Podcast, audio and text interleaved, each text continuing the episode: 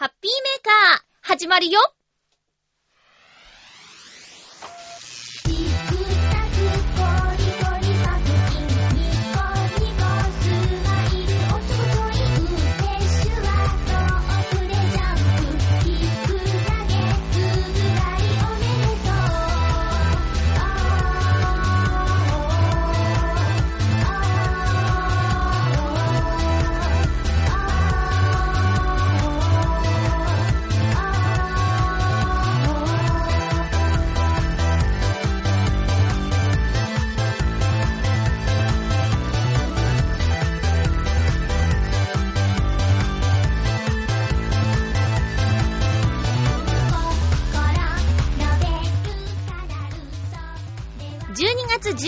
日、まゆっちょのハッピーメーカー。この番組は、ハッピーな時間を一緒に過ごしましょうというコンセプトのもと、ちょあへよ .com のサポートでお届けしております。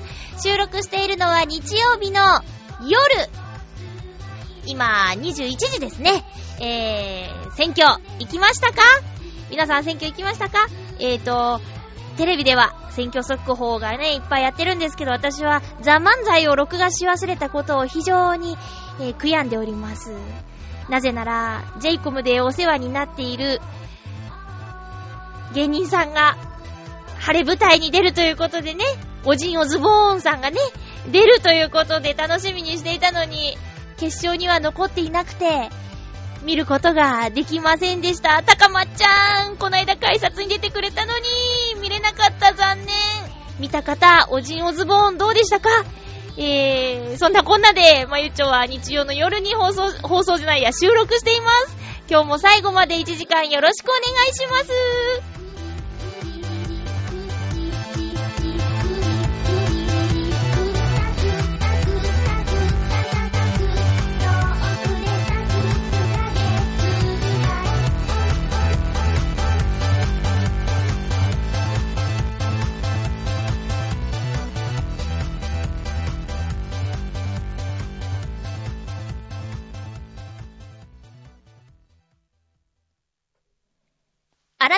して、ハッピーまゆちょこと、あませまゆです。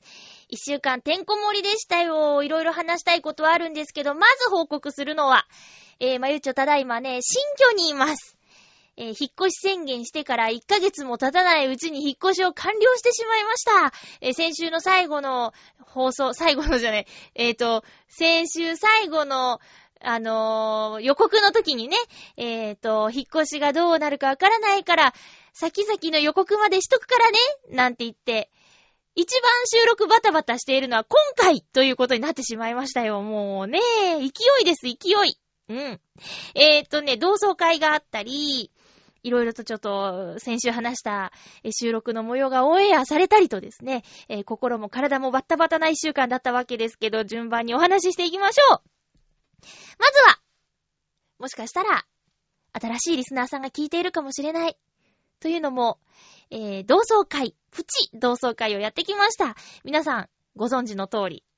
リスナーさんは知ってる方も多いと思うんですけど、私は、えー、っとね、今、浦安に住んでるんですけど、出身は岡山県倉敷市というところです。で、ここの小学校、中学校、もしかしたら幼稚園から一緒だったかもしれない仲間とですね、えー、ここ、東京砂漠で、会うというね、えーことがありました。えっ、とね、今まで決まったメンバーで、というか、まあ、情報がなくてね、えー毎回同じようなメンバーで年に数回会ってはいたんですけど、今回は、10年以上ぶりに、15年ぶりぐらい、もっとかもしれないぶりに、会った同級生がいるんですね。それのきっかけになったのが、Facebook です。リスナーさん、Facebook やってる方いるかな？私が Facebook を始めたきっかけは、ナレーターのスクールでね、あのーやりましょうみたいなね、ことから始めたんですよ。え授業の補足とか、えっ、と、情報発信のために使いませんかみたいな感じで、まあ強制的にね、始めたのが Facebook なんですけど、やってると、こう、地元の同級生とか、専門学校の同級生とか、つながってって、えー、本来の使い方からずれてるんじゃないかと、学校の関係者の方にはね、思われてるかもしれないけど、私は、Facebook やってよかったなーって思いました。今回のことで改めてね。だって、まあ、実際に会えたわけですからね。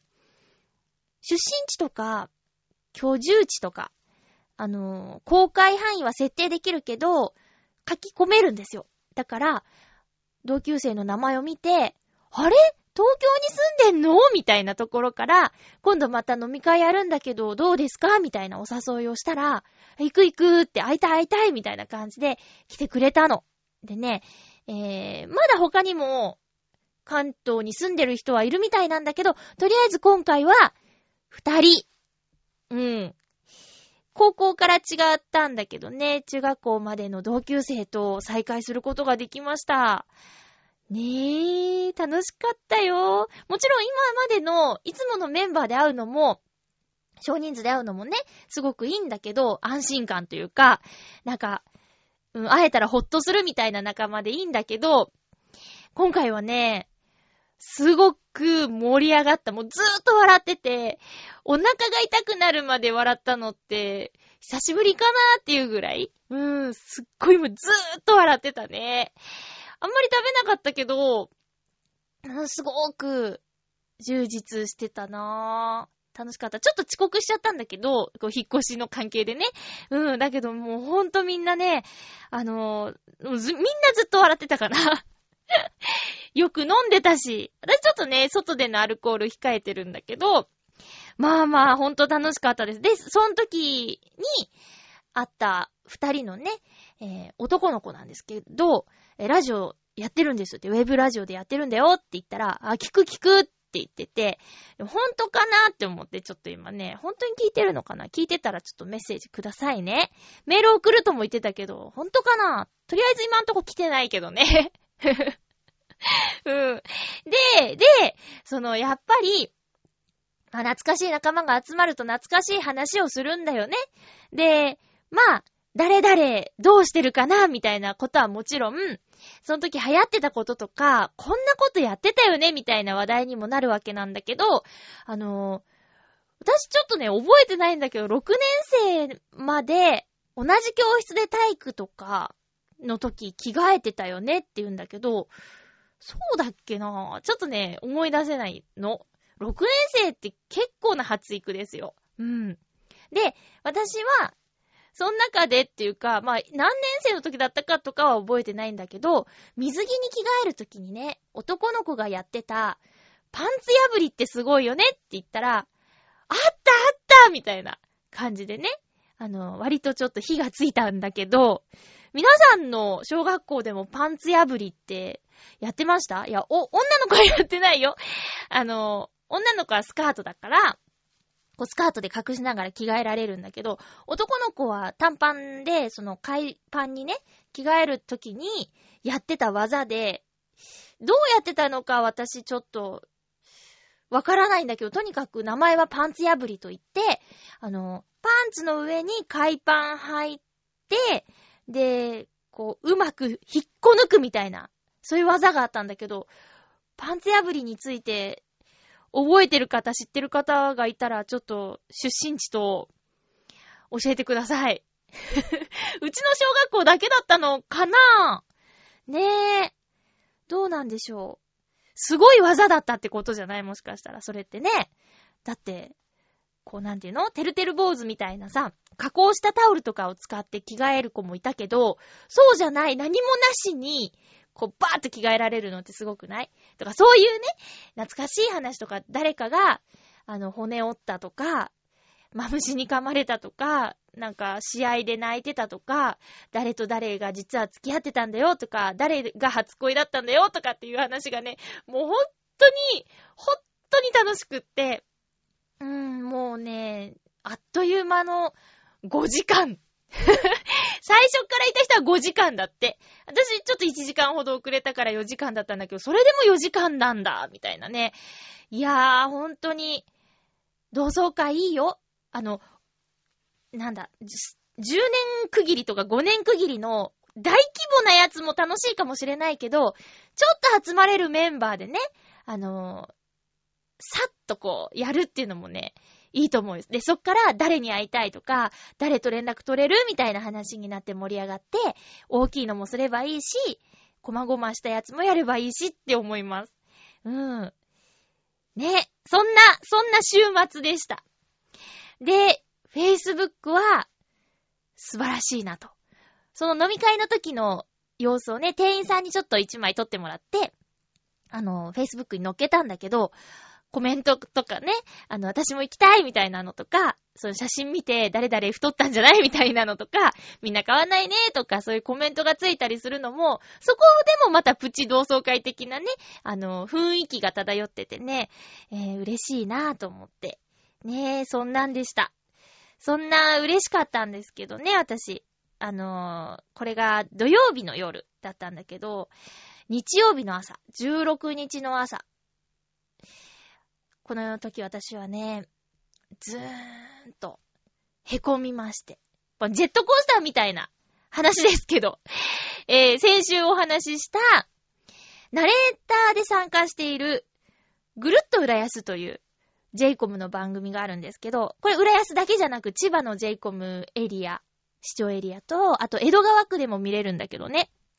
江戸川の j コム加入者さんは見れるんだけど、こういう番組のナレーターをしているんですよ。ぐるっと浦安。浦安を紹介する番組。で、チョアヘヨのパーソナリティの陽一郎さんが、えー、出演していて、で、相方が木村京子ちゃん、きょんちゃんという女の子が、あの、出演している番組なんだけど、きょんちゃん多忙につき私、ピンチヒッターで出演することになってしまいまして、これがね、いや、だからロケの時はね、それは楽しいですよ。うん。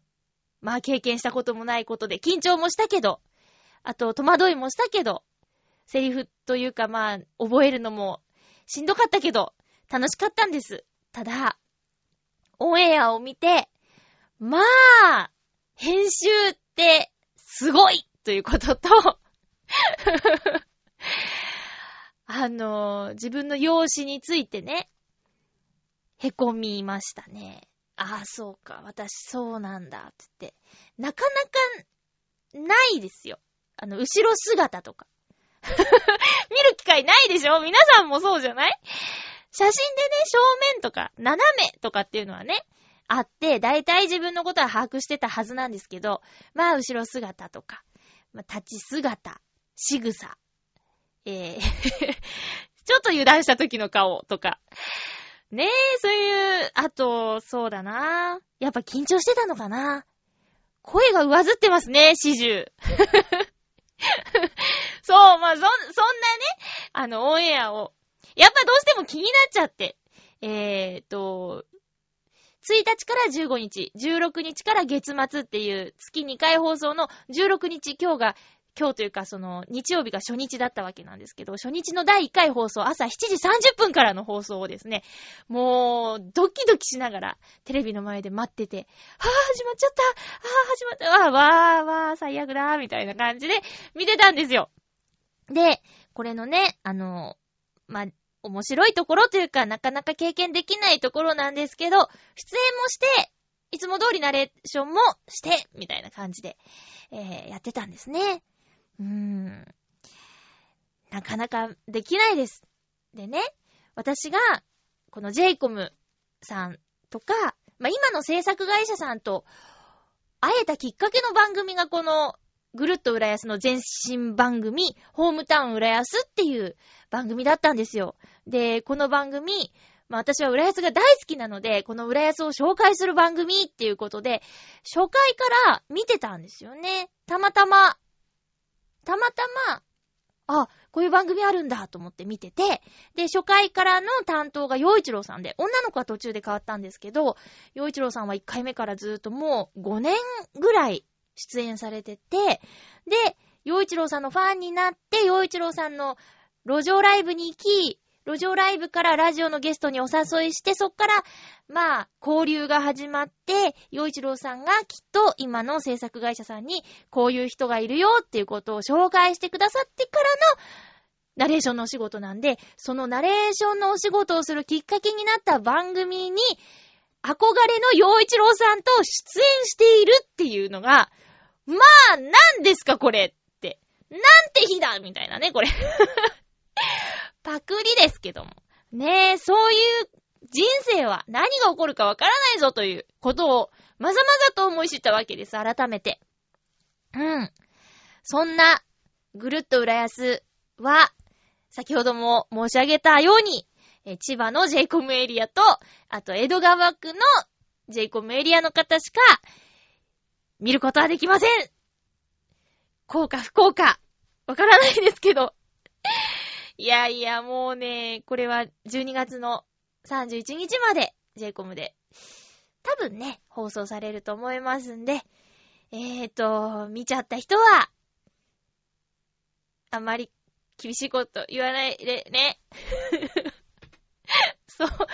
そりゃだって、きょんちゃんがいいに決まってるじゃないですかね。まあでも、ほっといい経験しました。うん。いい経験しました。ないですよ、こんなことは。ねえ。ええということで、そ、それでね、あの、これが朝7時半からぐるっと浦安を見て私は、はぁ、あーってなってるんです。あっちゃーって。ああ、これ、浦安に住んでる会社の人とか、なんかいつも見てるって言ってる人は見ちゃうんだろうなー、みたいなことをね、思って凹んでいて、で、この、ちょっとね、日曜の朝の面白いところは、7時半からぐるっと浦安、私ナレーション担当していて、で、8時から、あの、改札千葉茨城行きの放送があるんですよ。だからこの1時間半私、ジェイコムで喋りっぱなしみたいなね、感じなんですけど、で、まあ、改札はいつも通り、あの、今回は江戸紫さんと、安葉ちゃんがね、出演してて、私は声だけということで、あ、改札、江戸紫さん面白いな、安葉ちゃん今回、すごいなんかテンションいい感じじゃないみたいな。殴られちゃってるみたいなね。あの、叩かれちゃってるみたいなね。そんなの見ながら、あははなんてね、見れたんだけど、もうほんとぐるっと浦安から改札まで、えー、1時間半、まあ、一応出ずっぱり、日曜日の朝、皆さん、よろしくお願いします。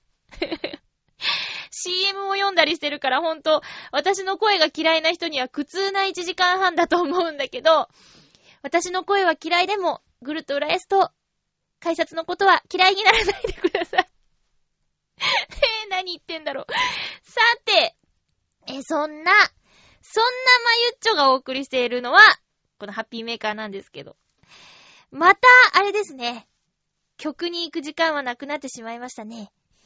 えー、どうしようかしら。コーナー行きます。コーナーもね、ちょっといろいろ今日は用意してたんだけど、とりあえず、いつものコーナーをやりたいと思います。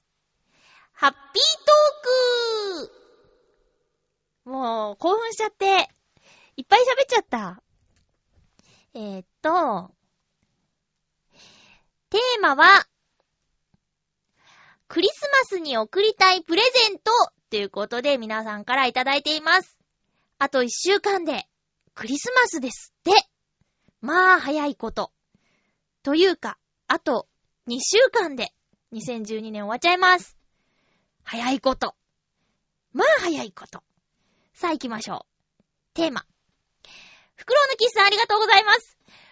まゆちょさん皆様、ハッピーハッピー今回のテーマ、クリスマスの贈り物について、私は、立身論に好意的な不価値論者なので、宗教の神を信じていません。また、季節の行事としてのクリスマスとも縁遠い生活をしてきたので、この時期に誰かに何かを送るという発想もありません。ということで、今回のテーマのコメントも何もないですね。こういったコメントをすると、まゆちょさんに何もないのにコメントを送ってきたとまた言われてしまいそうですね。笑い。それではまた。ということで。へへ。なんか、いたじらにさ、あの、いっぱいメールを送ってらっしゃる、あの、新潟県のグリグリヨッピーさん、へ、グリグリヨッピーさん、みたい。なんか、ヨシオンさんが出すテーマにね、あのー、ちょっと、こう、ツッコミを入れる方がいるんですよ。まあ、いろんな方がいますよね。別にいいんですけど、そうですか。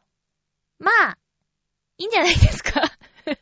なんて言ったらいいかわかんないんですよ。あの、メールはいただいて嬉しいんですけど、あの、なんて言ったらいいかわからないです。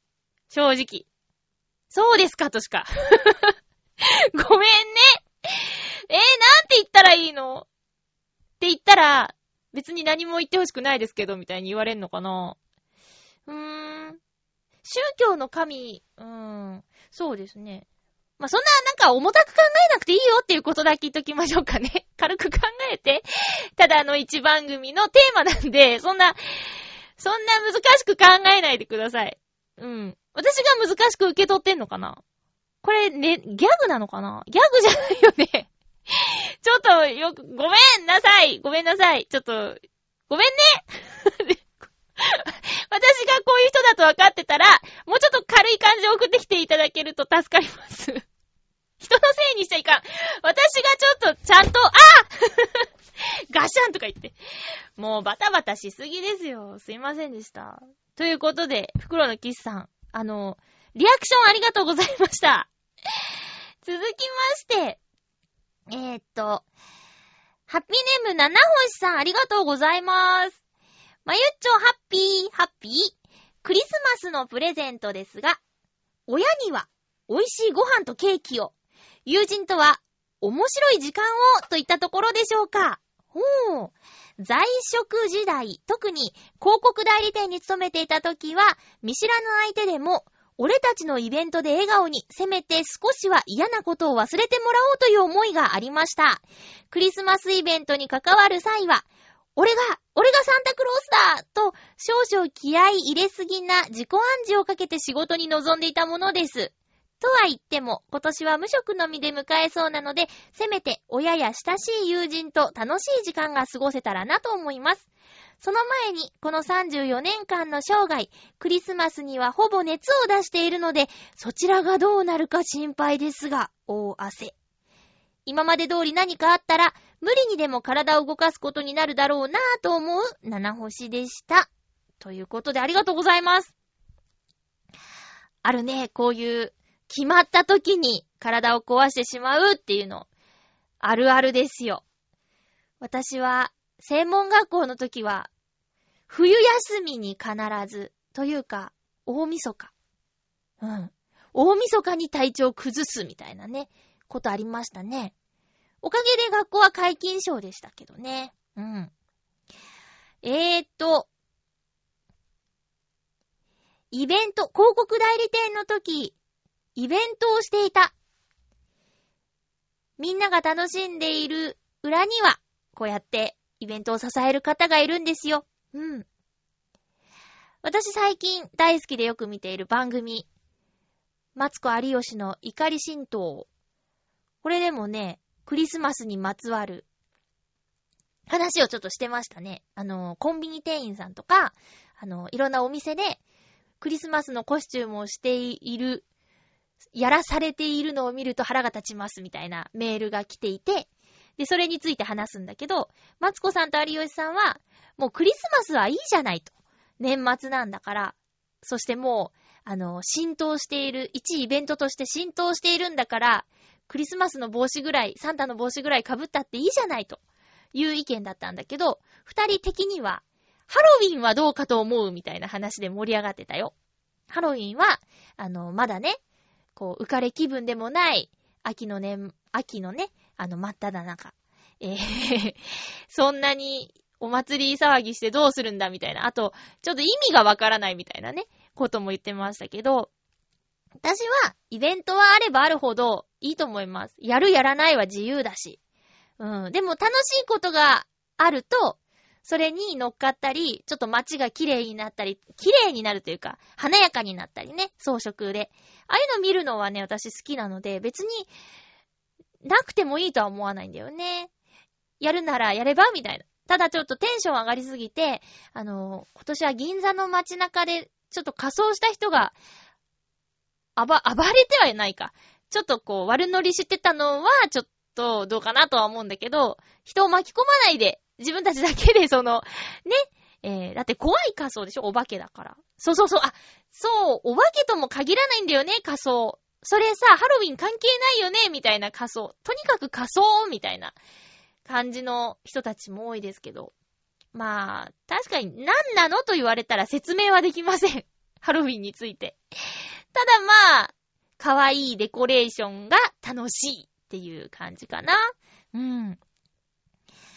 このプレゼントってね、気持ちだから。あ、そういえば先週のイタジェラでさ、ヨシオさんがなんかプレゼントについて、あ、そういう考え方なのと思ってちょっとね、がっかりしたんだけど、こうね、もしね、もしね、私がヨシオンさんのことを大好きだったとして、あの放送を聞いたら、大好きじゃなくなるね。いや、というか、なんかがっかりすると思う。うん。あのね、プレゼントを選んでくれた時間が、嬉しい、なんて、さらさら思わねえ、みたいな話をしてたんだけど、あ、そうなのって言って。ねえ、そうか。なんかね、あれはちょっと、マイナスポイントよね。自由ですよ。人それぞれなんだけど、なんか、ちょっと悲しい気持ちになったんですよね。あ、ちなみに、あの、ヨシオンさん、前の数ヶ月しか住んでなかったお家への引っ越し祝いにね、自家製の梅酒をくれたんですよ。だけどまだね、飲んでないんです。そのまま、今の家に、あの、持ってきたんで、今度はあの、ヨシオさんうち遊びに来て、ぜひ一緒に飲みましょう。ごめんなさい。なんかね、立派な梅が入ってて、さらに漬け込んでしまった感じなんだけど。ねえ。お酒だから大丈夫よね。という感じです。はい。えっ、ー、と、七星さんは、まあ、考え方一つですよ。あの、もしね、今は無職ってことだけど、仕事してたら、クリスマスに友達とゆっくり会うとか、親にね、ご飯をご馳走してあげる時間もないかもしれないから、今年がそういう意味でゆっくり過ごせるラースクリスマスだと思って、ちょっと多分意味が違う。あの あの、ゆっくりね、本当に大事に時間過ごしたらいいんじゃないかなと思いますよ。来年のクリスマスはきっとバタバタしちゃうんだと思うんでね。ね。ということで、メッセージありがとうございました。続きましては、コージーアットワークさんありがとうございます。あの、次回のテーマもがっつり送ってくださってるんだけど、準備が早いですね。コージアットワークさん早起きだからね。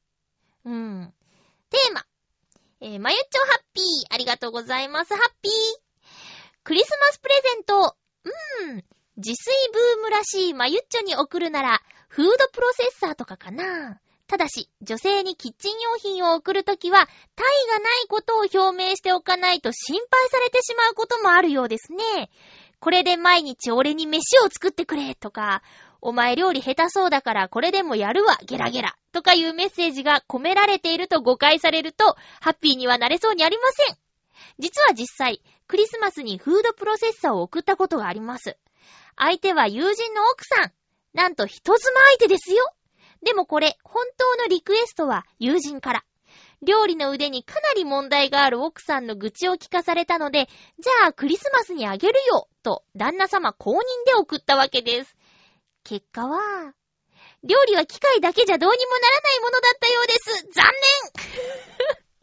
念 ありがとうございます へぇー。あ、フードプロセッサーはね、あの、ショップチャンネルで買ったやつがあります。はい。あります、あります。ありがとうえー、確かにね。でもさ、これ、キッチン用品は、もらって嬉しいかも。カズさんに、キッチン用バサミを、あと、キッチン用缶切り。キッチン用缶切りって、キッチンじゃない缶切りってなんだって思うけど、あの、缶切りと、キッチン用バサミをね、カズさんからいただいたんですよ。で、それがね、すっごく、あの、嬉しかったのが、左手用のもらったんですよね。左利き、私左利きなので、左利き用のね、キッチンバサミと缶切りをいただいたの。で、まあ、いただいた時ももしかしたら番組で話したかもしれないんだけど、特に缶切りは、私ね、子供の頃お手伝いをしようと思って缶切りをね、左手で使ったら、歯が曲がっちゃって、お母さんに怒られたっていうね、苦い思い出があるので、あ、これなら左手で使っても問題ないんだと、すごく嬉しかったんだけど、私は、まあ、30年弱かけて、あ、33歳なんだけど、缶切りを使ったのはもっと大きかったからね、およそ30年ぐらいかけてですよ。右手のね、右手用の缶切りを左手でうまく使う方法を編み出していたらしく、逆に左利き用がちょっと使いにくいと感じてしまったというね。まあ、すぐ慣れたんだけど、最初、あれ？って、なんか違和感があるぞみたいな。進め方が違うみたいなね、えー、ことを感じてしまいました。ハサミもね、同じでね、不思議なんだけどさ、右手用の方が使いやすいなんていうのがね、あってね。まあ、慣れたらも、もちろん左利きの方が使いやすいんだけど、そういうことがありました。というふうに、えー、キッチン用品。今嬉しいですね。ちょっとね。えー、っと、会社のお兄さんにはね、シリコンスチーマーをいただいたんだけど、ちょっと今んとこまだ未使用です。あと、えー、去年、スイートポテトを作った時に裏ごしが大変だった話をしたら会社のおじさんに、あの、ミンサーっていうね、本当はお肉をこう、ミンチする機械があるんだけど、それで、さつまいももできるよ、みたいな。ちょっと荒腰になるけど、でもだいぶ時間が短縮できるよ、みたいな感じで教えてもらったのとかね、いろいろありますよ。うん。下手そうだからこれでもやるわ。私それ言われてもへっちゃらかな。そうだよね、なんて言ってもらっちゃうんだけど。えー、新居のキッチンはかなり広いし、えー、三口キッチンコンロなので、三口コンロなのでね、えー、なので何なんだろう。三つあるからって一気に火使うわけじゃないんだけど、まあ、気分的にね、いい感じだよね。うん。あとなんといってもシンクが広いから、やっと、あの、浄水器のボトルが洗えるぞという。うん。プ、ペットボトル1.5リットルがスッと洗えるぞみたいなね。こないだなんかな、あのキッチ、ベランダに置いてた、イケアで買ったベンチをシンクで洗いましたからね。風呂で洗えばいいのにね。いや、足が濡れて寒いからさ、いけんじゃないと思って。シンク入ったから、すごいよね。うん。えー、ということで、この、旦那さんからのリクエストもあり、奥さんに送った。いいね、こう、公認で二人とも仲がいいみたいなのって、いいなぁと思う。うん。何がいけなかったんだろう。まあ、フードプロセッサーは、時間短縮にね、いいんだよね。特に玉ねぎのみじん切りとかウィーンって言って。ねえ、そういうのはあるけど、やっぱりさ、味付けでしょ？きっとね。味付けが一番じゃない？その下ごしらえがね、いくら、あの、うまくいっても、やっぱり、まず味じゃん。匂いとか味とかだから、そうね、機械じゃどうにもならないね。今度はあの、もうこの通りに作るなって言ってレシピ本をあげるとかにしたらどうかなねえ。ということで、えー、コージアットワークさん、ありがとうございました。えー、私はこのクリスマスは、そうだなまあ、そうですね。今年のクリスマスは家族と過ごしようかな。選択肢がないっつーの。うん、家族と過ごします。あの、母親もこっちにいることですし、ねえ。えー、まあ、そうで、当日っいうのは平日なんだよね。今週はだから、あれでしょ？今週じゃない。今年は、えっ、ー、と、火曜日が25日、月曜日が24日っていうことで、お勤めされてる方はちょっと、おデートには大変ですね。うん。まあ、そうですね。美味しいものぐらい食べに行けたらいいなとは思ってるんですけど、クリスマス特別のね、メニューとかあるじゃないですか。あれね、なんだかんだ言ってテンション上がりますから。うん。あとは、自分が欲しいものは、うーん、なんだろう、今ね、カーペット。新居の、新居の床にカーペットが欲しいです。あの、前の部屋はね、ワンルームっていうか、1K か。1K でね、えー、防音室もあったから、あの、1.5畳、2畳、1畳、1畳分のカーペットで、こと足りてたんですけど、ちょっとね、今回広くなっちゃったもんだから、カーペットがないと、寒いんですよ。もう寒い寒い。うん。カーペット、あとね、ソファーが欲しいでしょ？ソファーが欲しいし、あとパーテーションが欲しいね。ちょっと玄関開けたらいきなりリビングなんで、ちょっと目隠しのパーテーションが欲しいですね。あとは、あの、キッチンの前に大きめの窓があるんですけど、人が通るたびにね、ドキッとするんで、えー、突っ張り棒とカフェカーテンってやつが欲しいですね。欲しいものだらけですね。クリスマスっぽいロマンチックなものは何一つないですけどね。えー、実生活にどんだけ役に立つか、立つものかという。あ、あとね、防水 DVD プレイヤーが風呂に欲しいですね。全然ロマンチックじゃない。あー、こないだね、一緒に飲んだ子が、あの、クリスマスで、これ喋ったら怒られるかな？でもわかんないよね。え、付き合って1年になるから、プロポーズをするんだって言ってて、うーゾワー いやいや、もう鳥肌もんですよ。すごいなと思って。あの、海外旅行に行くんだって、クリスマスに。でね、その行った先で、プロポーズをするって言って、その、飲み会の日に、あの、婚約指輪をね、選んできたんだよっていう話を聞いて、一緒に鬼ごっことかしてたのに、ねえ、プロポーズだってって言ってすごく感動したんだけど、まあ、まあ、海外旅行先でプロポーズだなんて、なんか考えてるなって、しかもね、クリスマスまであと一週間あるわけでしょ？で、一週間前にちゃんと用意してだよ？偉いよね、彼。そういうさ、で、で、プロポーズ、なん、なんて言った？みたいな。ちょっと、こう、リサーチもしていたんで、こう、素敵なセリフも用意していくのかしらっていうね。私は、その、どんだけ、その当日、その瞬間までに考えてくれたかっていうのは結構嬉しいけどね、後で聞くとね。うん。別に誰のことも批判してないですけどね。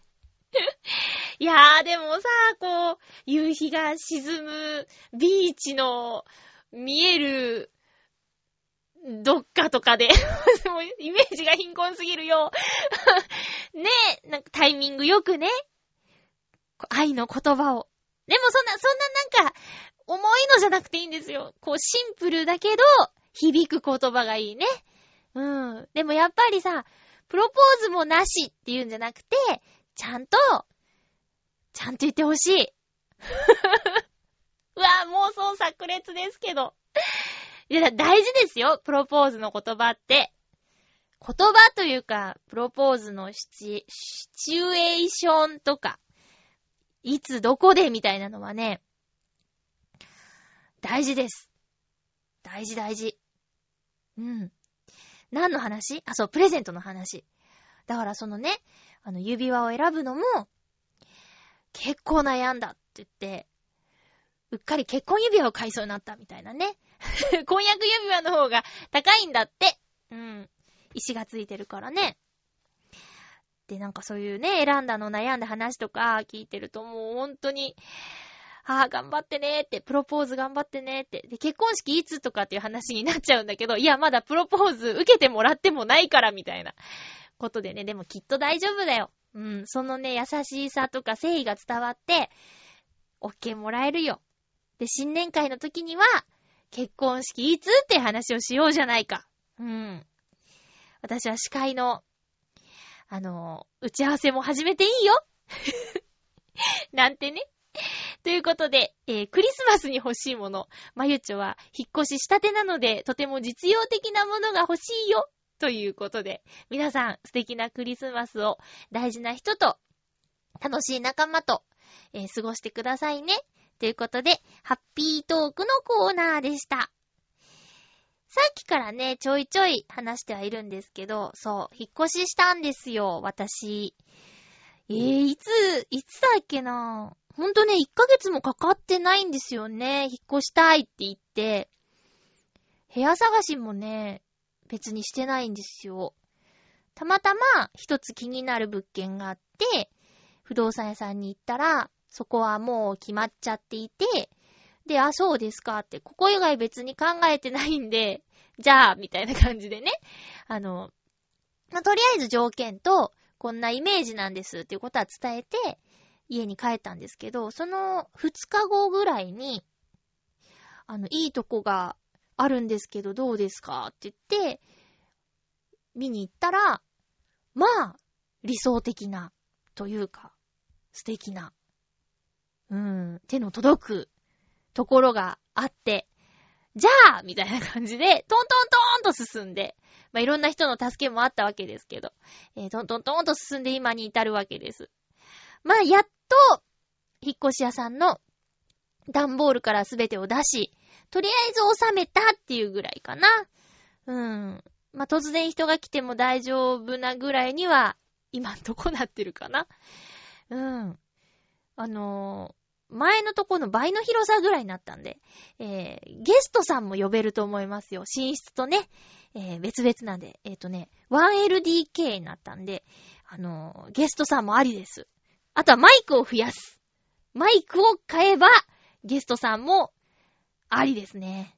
いや、呼びたいんですよ。あのー、ずっと一人で喋ってるでしょ？まあ、一人で喋ってるのも、楽なんですけど楽かそうじゃないかの話じゃなくて、慣れてるというかね、えー、皆さんと、こう、リスナーさんと、こう喋ってるというか、リスナーさんに向けてっていうのが、え一番になるでしょ？一人で、一人パーソナリティって。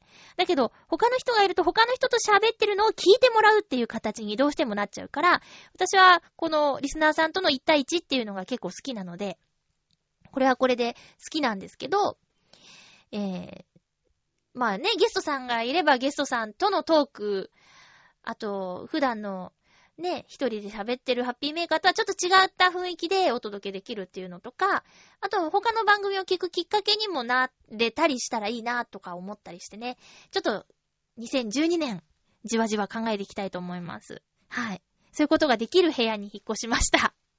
でね、えー、あ、そうだ、言い忘れてたけど、私ね、先週ぎっくり腰になっちゃいまして、それで、引っ越しの準備がね、全然進まなかったんです。もう、横には、横には倒せるんだけど腰を、前後がダメだから、あのー、荷物を高いところの下ろしたり、あと、下のものを拾ったりとか、重いもの持てないとか、もうとにかく、体が不自由になっちゃってて、どうしようって思ってたらね、あの、いつも助けてくれる親友もちょっと忙しくって急だったし、あの、スケジュール合わなくて来てもらえなくて、そしたら、天の助け、お母さんが、大丈夫なの？って言って電話してきてくれて、うん、大丈夫じゃないって言ったら、引っ越しの日にね、手伝いに来てくれて、まあ、手際よく、準備してくれて、で、後でね、箱開けてびっくりしたんだけど、お母さんってすごいなと思ったの。あの、キッチンのね、食器類。まあ、そんな数は多くないけど、こう、新聞をね、うまく使って割れないように包装してあるんだけどね、これがね、んすごく器用で、これはね、お母さんをね、見直したって言ったら、すごく上から目線だけど、改めてお母さんってすごいって思ったの。うん。で、お母さんいなかったら、今回引っ越しね、できなかったね。で、次の日もね、いろいろとちょっと手続きというか、まあ、えー、そうですね。前の部屋の片付けとか、ちょっと冷蔵庫を引き取ってもらおうかとかっていういろいろがあったんだけど、お母さんから、これから行こうか？って言って、メール来て、で、留守番ぐらいならできるでしょ？って言って、来てくれて、ねえ、まだ片付いてもない段ボールまみれの部屋にね、お母さんお留守番してもらって、外のことがいろいろできたっていうことがあって、うん。感謝ですね、お母さんに。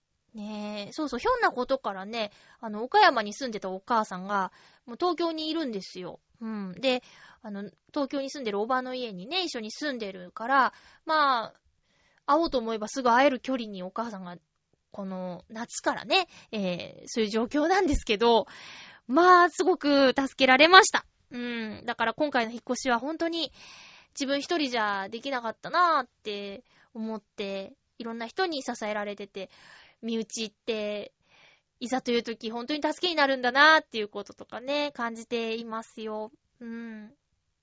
新居はね、今のところ、今のところは、うーん、住みやすさで言えば、前のところかな。ただ、その、空間的余裕とか、あと、まあ、空間的余裕ですかね。うん、一番は。そうですね。広いです、とにかく。だから寒いです。広いから寒いですね。うん。あと、玄関から直でリビングなんで、隙間風がすごいですね。あとは、そんな感じかな。まあ、だんだん、まだね、ないものも結構あるんで、落ち着かないっていうのはあるけど、うん。まあ、ぼちぼちですよ。うん。そうですね。ただ、そう、人が呼べる家っていうのが、あの、ずっと理想だったんで、それが叶えられそうっていうのは、いいかな。うん。あとはね、母上が使ってたダイニングテーブル。これね、オーダーで作ったらしいんだけど、これをね、譲ってもらえるということで今から楽しみにしているんだけどね。いつ届くことやらわからないですけど、そんな感じです。だからね、やっと、あのー、もろもろ落ち着いて、いろんなことに改めて挑戦していけるのかなっていうのが、2013年かな。まあ、来年、来年じゃないや。えっ、ー、と、来週、また話すことになると思うけど、2012年は本当にいろんなことがあったから、まあ、特に後半、下半期、えー、8、8月からか。8月からもう本当に何だったんだろうっていうぐらいにね、すごかったんで、うん。2013年は、もうちょっと、こう、真面目に 自分のこととか、やるべきこと、やらなきゃいけないこと、やりたいことを取り組んでいけたらなと思います。あ、ロケで、あのー、稲荷神社っていうね、浦安三社の一つに取材に行ったんですよ。稲荷神社。東大島っていう地区にある、地区、うーん、ところに、東、浦安市東大島っていうところにある稲荷神社にロケに行って、で、そこでご祈祷をしていただいたんです。でね、まあ、役払いとか、安産祈願とかいろいろあるけど、私は、あの、スタッフさんがね、前もって、これでお願いしますって言っといてくれたのが、えー、五世承福っていう、えー、内容だったんですけど、五世、国語の語、声に承福。五世承福。これがね、スタッフさんが、まゆうちょはこれがいいんじゃないって言って、言っといていただいたんだけど、これを、これでご祈祷してもらっちゃって、で、まあ、意味というか内容は、私の語る声が福を招くようにっていう思いを込めてっていうことで、ご祈祷していただいてね。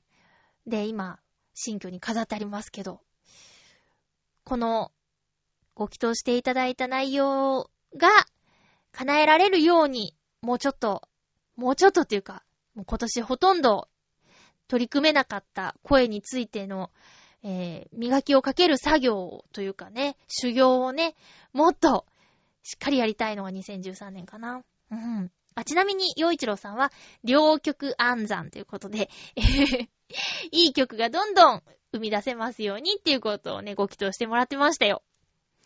スタッフさんなかなか粋でしょ？ユーモアというかセンスがあるよね。うん。いやー、そうそう、そういう、そういうのもあった。先週これ話したっけ？まあ、話、多分、来週言うねって言ってた気がするんだけど、被ってたらごめんね。そんなコーナーで引っ越ししましたっていう、えー、内容でした。うーん。コーナー行こうかな。あ、違う。普通歌いただいてたんだった。普通歌のご紹介しよう。えー、っと、ハッピーネーム七星さん。ありがとうございます。普通歌でーす。まゆちょハッピーハッピー？前回のキャバクラの話ですが、補足オーバー。はあ。